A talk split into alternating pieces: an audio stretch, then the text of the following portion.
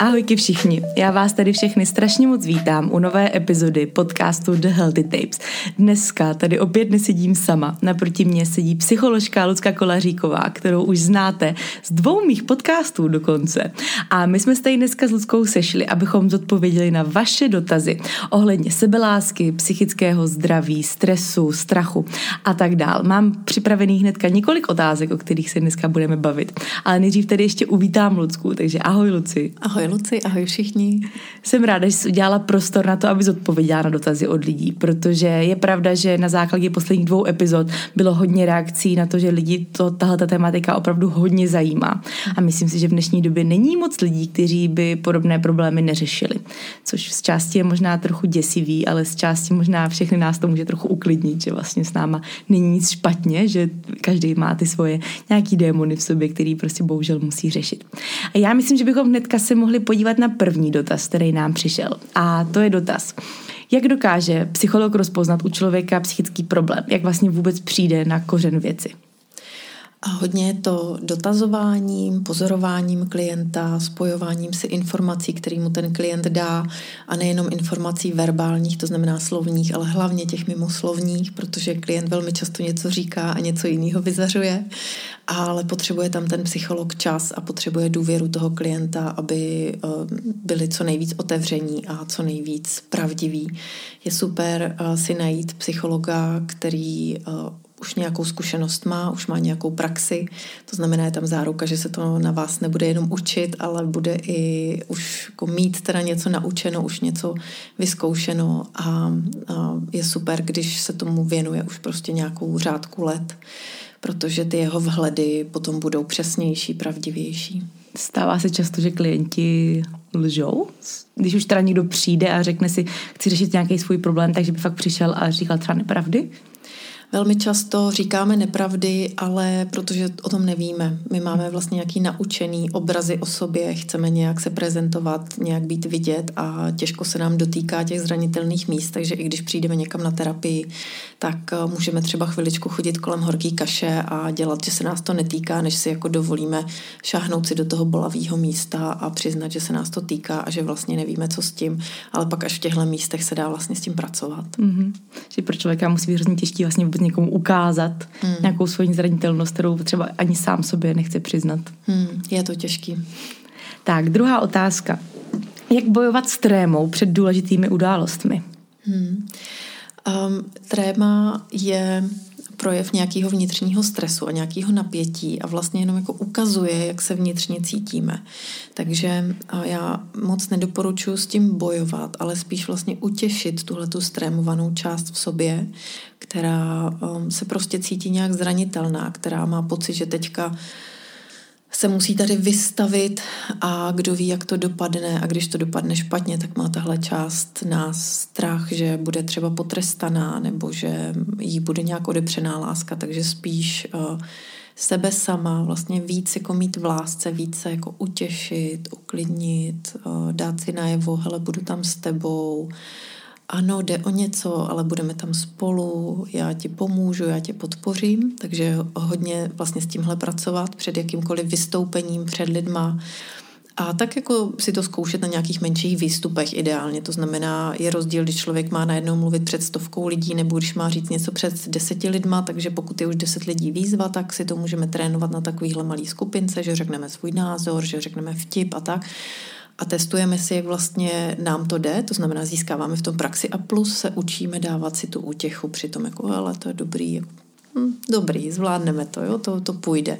A jde to prostě nejlíp, jak ty to umíš a tak, jo, to může být součástí ty útěchy a, a potom je tam Důležitá ještě jedna věc, která mi teď právě vypadla. Já jsem někde dokonce poslouchala takovou myšlenku, že je strašně fajn tu trému jakoby obejmout a přijmout, že tam je, protože v určitým slova smyslu nám vlastně ten, ten stres v té chvíli pomáhá vykonat nějaký náš maximální no, performance, performance. Performance, jakoby výkon. Jo, nějaký výkon, mm-hmm. že prostě jsme nervózní před zkouškou, tak je to vlastně dobře, protože to znamená, že, to, že nám na tom fakt záleží a až tam přijdeme, tak bude ten boj začne a my budeme chtít ukázat to nejlepší, co v nás je. Takže já třeba jsem mhm. byla vždycky hrozný stresař a naučila jsem se, když mám ten stres před nějakou událostí, si říct vlastně, že to je dobře, že díky tomu potom to vlastně dobře dopadne. Mm-hmm. Super, super, přesně i takhle můžem a pak tam může být ještě další část a to je naučit se, že nejde teď o to, jak u toho vypadám, ale jde o to, co chci říct. To znamená, jdu teď za tím cílem, že řeknu, co chci říct. I kdyby se mě u toho měl třást hlas, i kdyby mi měli týc čurky potu, i kdybych měla mít pocit, že omdlím, tak to prostě jdu říct. O to tam totiž jde. Nejde vůbec o to, jestli se u toho druhým líbím, nebo jestli se u toho potím, jestli mi naskakují červený skvrny a mm-hmm. tak. Většinou ti, co mají trému, tak řeší to, jak u toho vypadají. To znamená, odchází od toho vlastního původního cíle, ztrácí tím pádem cíl z dohledu a zaměřují se na jiný cíl. Hlavně, aby mi nenaskočily červené fleky. Mm-hmm. Ale to nemá být cíl. Tak ať to řeknu s flekama, se spocenýma brejlema a se slzama v očích, ale hlavně, že to řeknu, co mm-hmm. chci říct.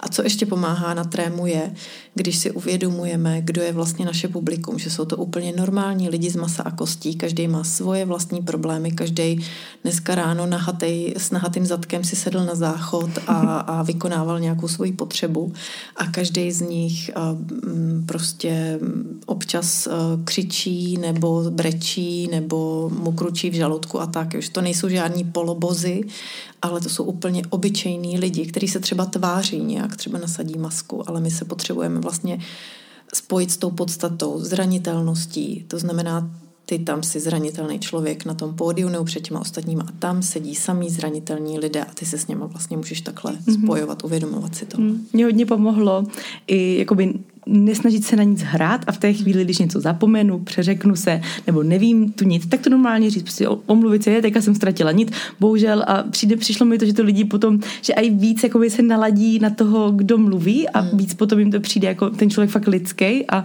kolikrát potom jsem dostala vlastně mnohem lepší třeba vazby i na nás, nebo zpětný vazby i na svoje vlastní třeba semináře, když jsem fakt se tam zakoktala a prostě zasmála se sama nad sebou, tak potom ti lidi fakt měli zpětnou vazbu, že to bylo lidský, to bylo fajn a, hmm. a vlastně jako je to pro ně mnohem lepší, než když tam vstoupí někdo v kvádru, do jim to odpovídá jako robot, no.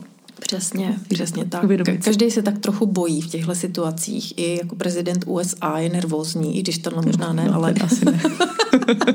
no ale to je protože není zdravý člověk no, vlastně, že, že vlastně kdo je zdravý, kdo je jako psychicky zdravý, tak je i zranitelný a má strach ze svých selhání, ze svých chyb a vlastně jako jenom v rámci jako psychických, jako psychopatí vlastně to není, jako že já jsem prostě borec a tak to není třeba zdravý vůbec, takže mm-hmm. právě naopak známka zdraví, že máme strach, že máme obavy, že se, že se bojíme svého selhání. Mm. Tak třetí otázku, kterou tady máme, je, jak se zbavit závislosti na blízké osobě?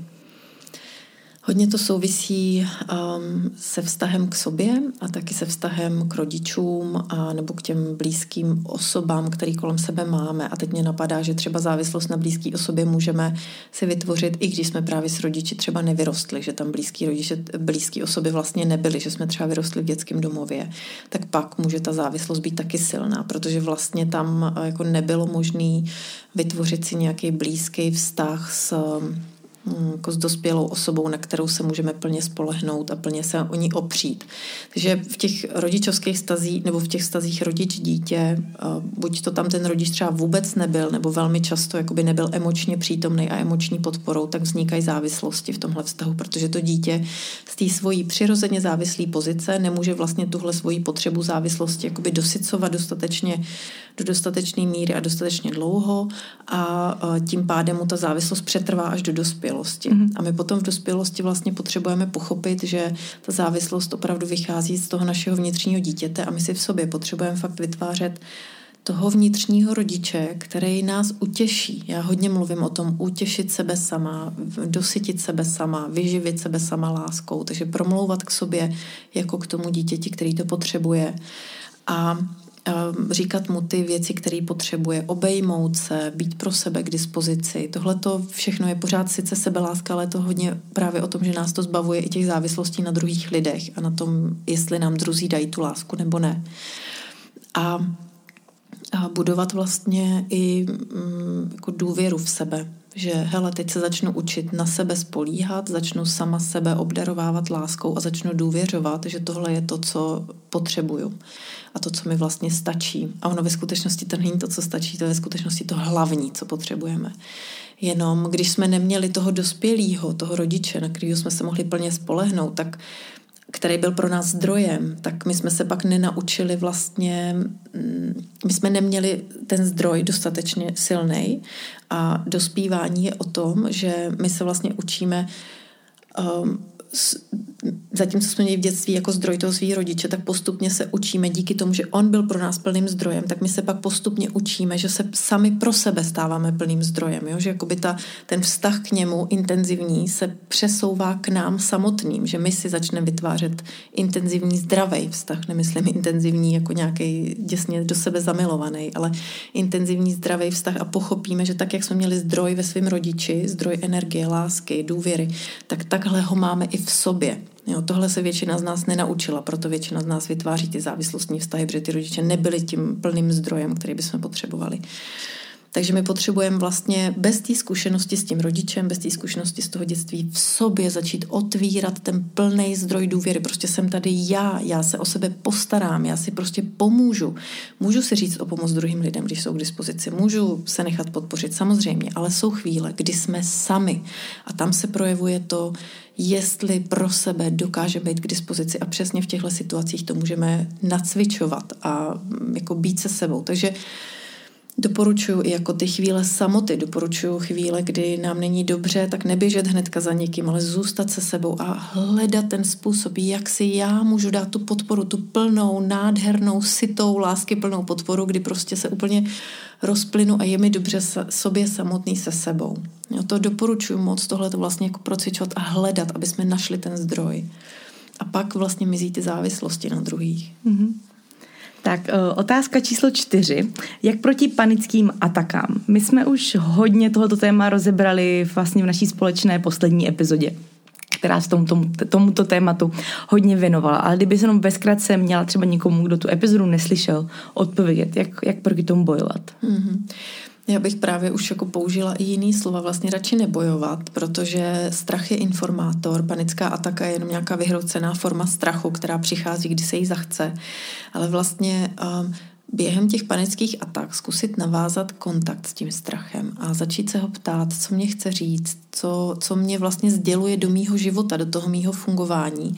A pak se jako zkusit, uh, zkusit vlastně tomu přizpůsobit, co on radí. On totiž jako dává dobrý rady. Jo? Já jsem to v minulý epizodě právě vyprávěla, sdílela jsem, jak jsem vlastně na tuhle metodu přišla a i to sdílím, tuhle metodu v, v online programu Přijímám svůj strach a je to právě o tom, jak opravdu přijmout strach jako svého mentora a učitele a krok po kroku následovat jeho instrukce, kam nás vede. Takže já bych se spíš spojila s tím, co se tak moc hlásí. Je to jak malý dítě, který křičí a chce pozornost, tak taky jako nejdu proti tomu bojovat. Jo ale jdu spíš vlastně naslouchat, co to dítě křičí, proč křičí. I v tom křiku, jdu tu, která, a ten křik mě stresuje, že jo, je to nepříjemný, tak tu sleduju tu situaci, sleduju to dítě, sleduju, co se tam děje.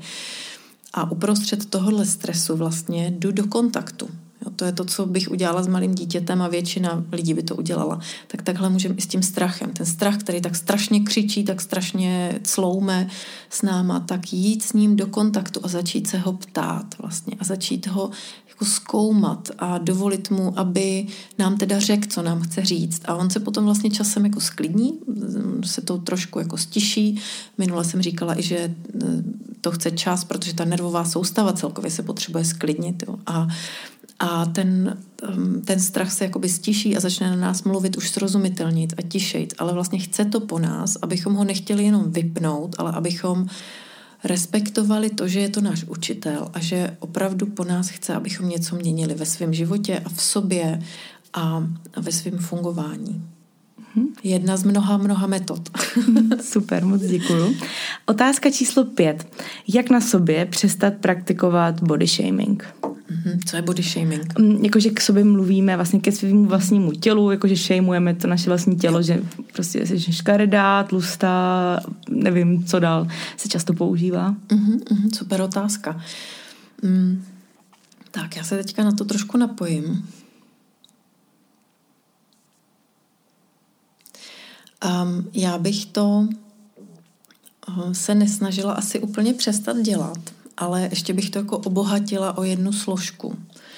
A to je, um, připadám si hnusná, teď se můžeš jako na sebe koukat do toho zrcadla, že jo, koukat si, jak jsi hnusná, jak jsi tlustá, nebo hubená, nebo prostě kdo ví, jakým způsobem prostě hnusná a opravdu to můžeš takhle cítit naplno. A můžeš u toho i brečet, protože tam bude určitě i frustrace, slzy, smutek, protože tohle odmítání bolí. Takže můžeš u toho vlastně zůstat a na to si říct, zkusit to tam jako poslat do sebe, Možná, že i když, se, i když si připadám takhle hnusná, tlustá, možná, že i tak jsem v pořádku. Možná, že i s tímhle pocitem jsem jako člověk nějak v pořádku. A úplně fakt opatrňoučce, jemňoučce, protože nejde o to zválcovat se tady jako nějakou pozitivní afirmací, která není pro nás pravdivá, ale jde o to připustit, že možná i tady v tomhle prostoru, kde jsem na sebe fakt krutá, že i tam může jako vyklíčit semínko lásky a přijetí. Jo, fakt si to jako představit, že tam jako může vyklíčit taková malá kytička, jakože hm. možná jako nejsem nejsem tak špatná, i když se takhle cítím. Jo? Teď jde vlastně o to, jako přijmout, že tohle sama sobě způsobuju. Jo? Teď jsme u tohohle kroku teprve.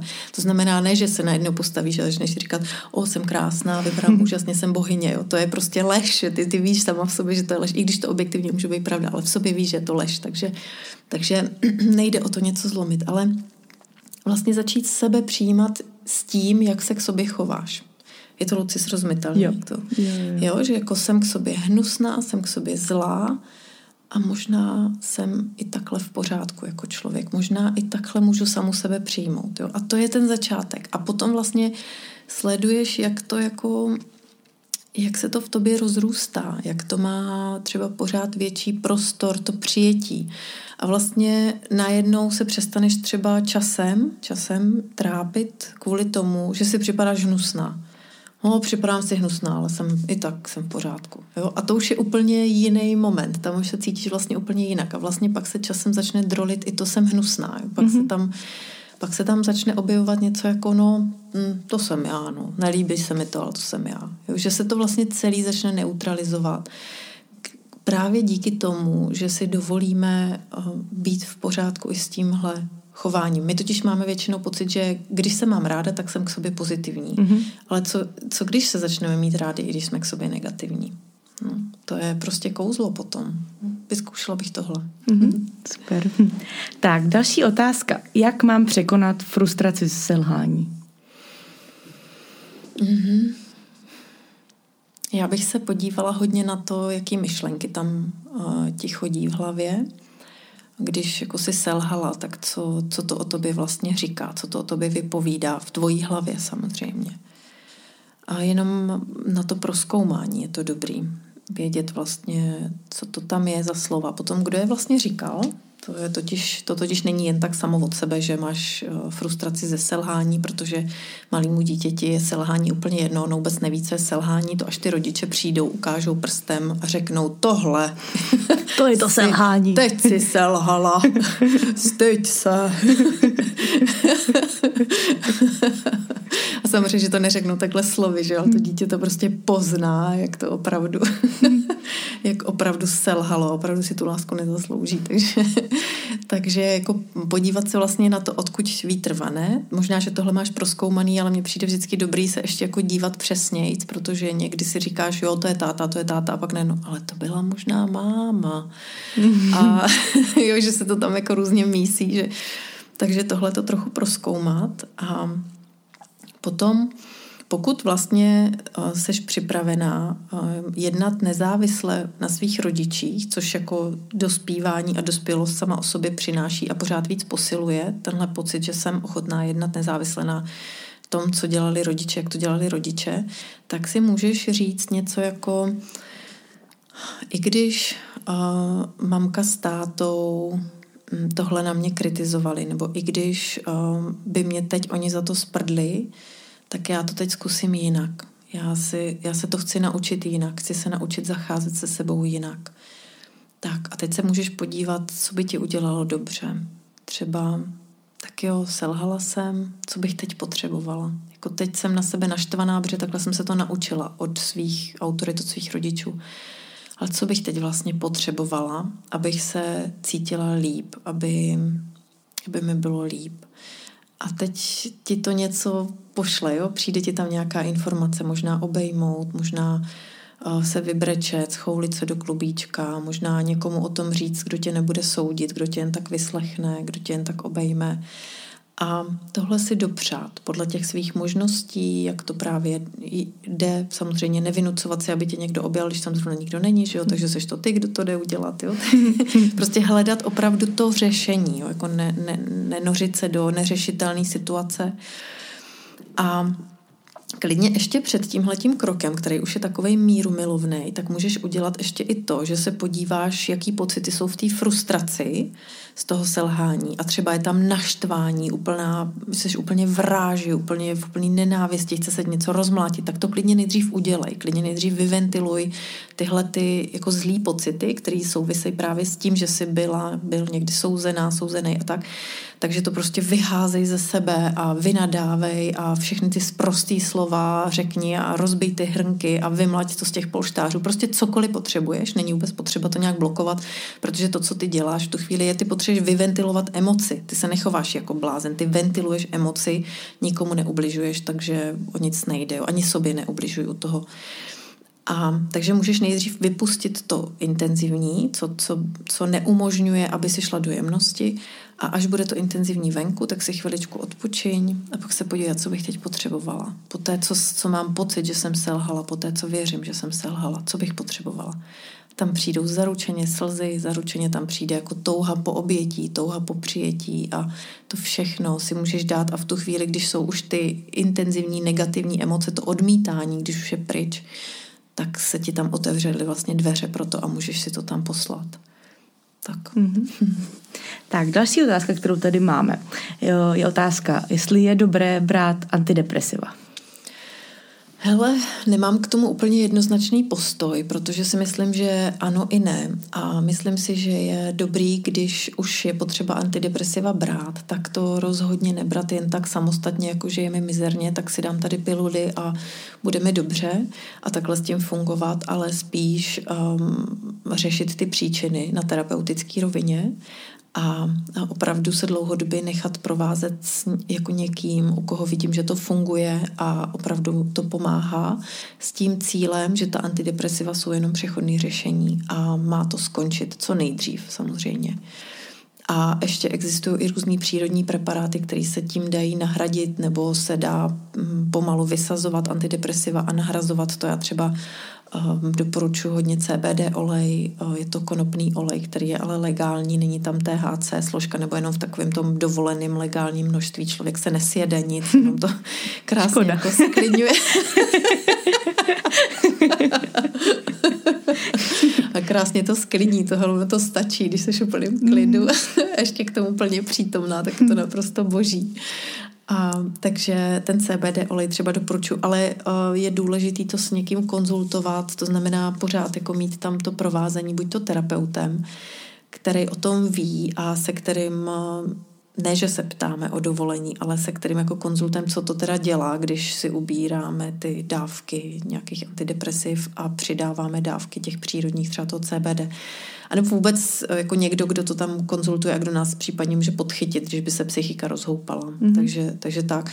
A nebo právě já, já beru CBD od Zelené země, Zelená země CZ, um, a teď to říkám vyloženě proto, že oni mají právě poradnu, jak to užívat a jak s tím pracovat. Oni mají spoustu zkušeností s tím, jak užívat CBD na různé psychické potíže. Takže tohle moc doporučuji. Mm-hmm. A když už jsme se bavili o té odborné pomoci, tak dokonce jedna otázka na to tady docela navazuje. A to je otázka, kdy přichází ten správný čas vyhledat odbornou pomoc a podle čeho tu odbornou pomoc vyhledat správně. Hmm. To je docela fikaná otázka. No. Ta první část je ještě celkem jednoduchá, protože uh, vyhledat odbornou pomoc dává smysl ve chvíli, kdy cítíme, že na to nestačíme sami. Že nám to nějak přerůstá přes hlavu, že nás nějaký problém jako emočně vyčerpává a vlastně nemůžeme kvůli tomu dobře běžně fungovat a, a prostě nám tak nějak trvale není dobře, tak to rozhodně je uh, důvod k odborné pomoci nebo k vyhledání odborné pomoci a Potom, jak ji vyhledat správně. No. Já musím říct, že tady jako v našich vodách tady je potřeba hodně jako intuitivně a na doporučení.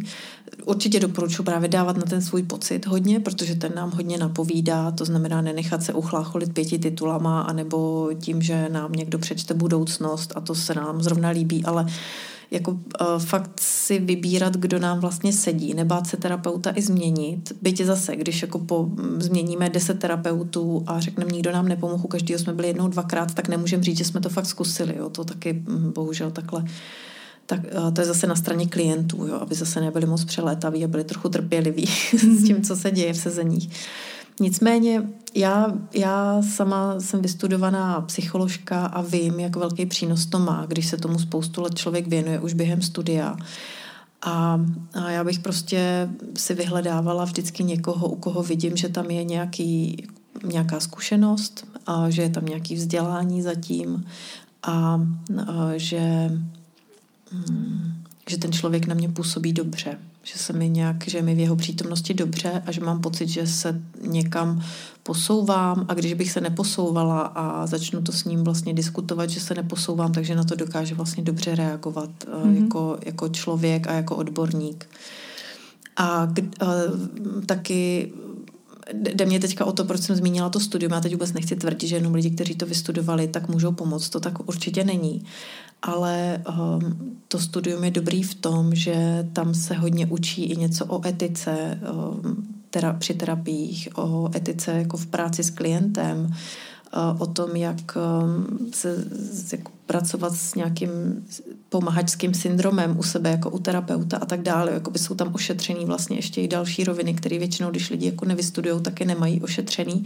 Tím pádem se může stát, že třeba manipulují s klientem, aniž by to věděli Mm-hmm. Nedokážou ustát potom nějakou zpětnou vazbu, navážou na sebe klienty a tak. Mm-hmm. Jako není to jednoduchý, ale zároveň prosím vás, nebojte se toho, vybírejte opatrně, intuitivně a někoho, kdo vám fakt eh, sedí a když to nebude sedět, jděte prostě dál. Vyberte si.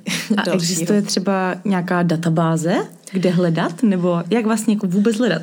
Zadat do Google, mm, jako mm. město a psycholog, nebo... Myslím si, že jako je dobrý do Google zadat a taky se klidně ptát na doporučení. Takže mm-hmm. kdyby někdo třeba hledal, tak ať mě klidně napíše a, jak kdy, a ať mě napíše zároveň z jakého je kraje, prosím mm. vás, z jakého města, protože, protože velmi často se vystává, jako dostanu dotaz, potřebuji kontakt na někoho a teď jako přijde do ptávání se a odkud vlastně jste mm-hmm. a kam byste yeah. byli ochotní zajet, je kolik kilometrů a tak dál. Takže tyhle informace, když mi pošlete, tak já můžu buď to se zeptat někoho, koho znám, nebo můžu rovnou někoho uh, zkusit doporučit. Mm-hmm.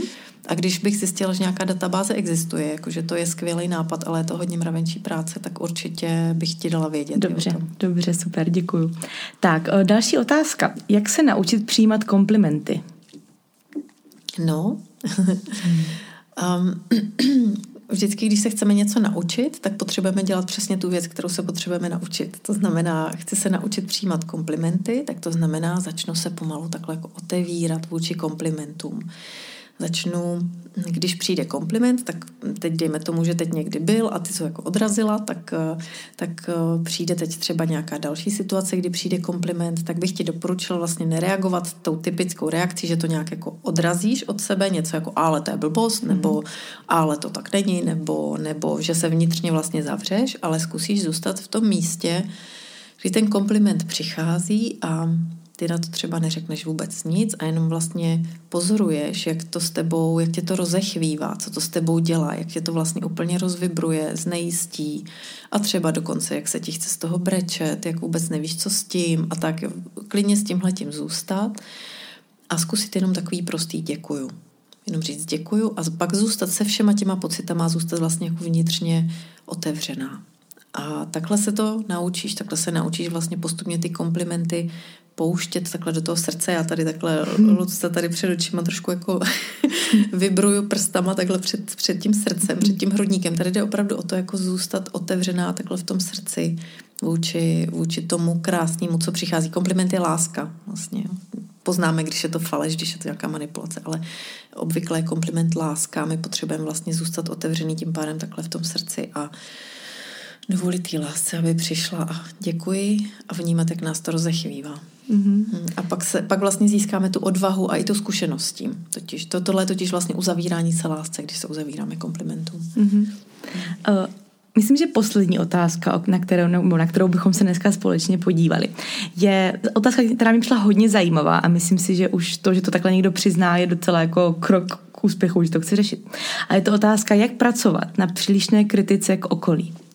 Mm-hmm, A ta přílišná kritika k okolí vychází zase z nějaký kritiky k sobě, akorát, že uh, možná, možná, že ta kritika je pro tebe, pro toho tazatele, tazatelku tak moc vlastně nepříjemná, bolavá, že to jako směřuješ ven. Je tam rozhodně nějaký jako vlastní zranění, nějaká velká zkušenost s kritikou, z dětství, třeba někdo byl k tobě kritický, tak ty se naučila být zase kritická k jiným. Takže tohle to tam nějaká takováhle dynamika tam prostě bude. A um, je dobrý zase podobně, jako jsem to řekla s těma komplimentama, že vlastně jako zůstaneme otevřený na tom příjmu a necháme, ať to přijde, tak vlastně u té kritiky, než to pošleš ven, tak se jako naučíš zastavovat se. Asi se ti to nepovede hnedka poprvé, možná ani po desáté, ale víš, že můžeš mít teďka cíl, tak teď se zastavím, než to ze mě jako vypadne nebo když ta myšlenka kritická, ježiši, ta zase vypadá, nebo něco, než, než jako, když vyjede ta myšlenka, že ta myšlenka je rychlejší, takže když ta myšlenka vyjede, nebo než vyřkneš ta slova, tak se jako zastavit a jenom jenom s tím být a uvědomit si vlastně ten pocit, který tuhle reakci, tuhle kritičnost vlastně vyvolal. Protože to, že jsi kritická k okolí, tak jak to popisuješ, je jenom reakce na něco. To je reakce na tvůj vlastní pocit v tobě. Takže ty tenhle svůj vlastní pocit můžeš si prohlídnout.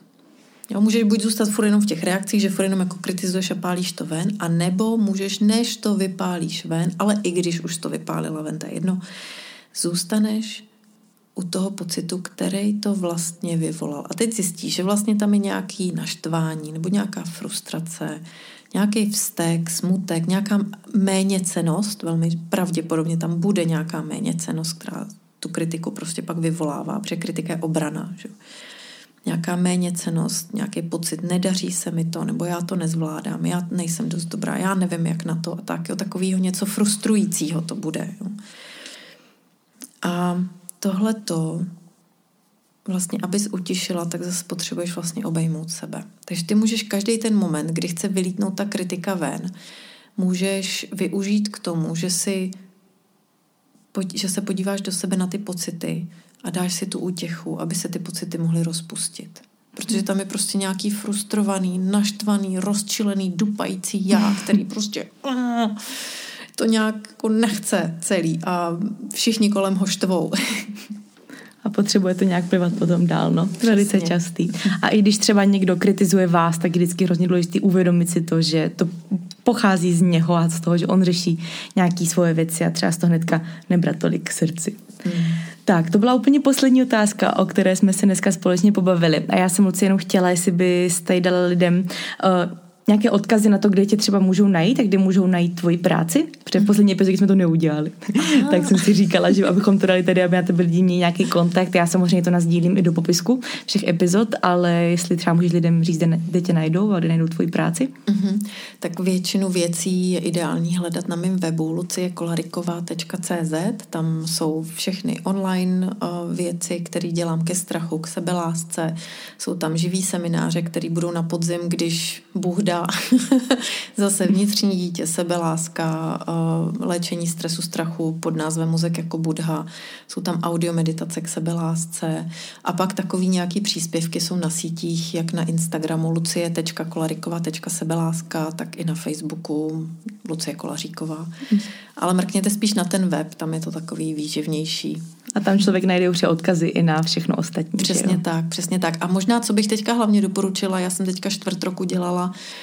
každý týden na Instagramu eh, živou meditaci a na Facebooku živou mini psychoporadnu a je to všechno pozbírané na webu v místě, který jsem pojmenovala jeskyně, takže luciekolaриková.cz lomeno jeskyně. Tam jsou všechny mini psychoporadny a všechny živý meditace, to je taková jako práce té poslední doby. A tam můžete dostat odpovědi na spoustu otázek nebo právě i si okusit ty meditace, jak, jak můžou vypadat, jak nám můžou pomoct. Super, moc děkuju. A děkuji ti i hrozně moc, že jsi našla čas odpovědět dotazy od lidí. Myslím si, že to bylo opravdu znovu zase strašně moc přínosný. S tebou je to vždycky takový hrozně milý a člověk se toho strašně moc dozví. Takže hrozně moc děkuji, že se stala hostem The Healthy Tapes. A vám poděkuji, že jste se dneska k epizodě připojili. No a já se na vás budu těšit zase příště. Tak si mějte krásně. Moc děkuji, Luci. Mějte se, ahoj.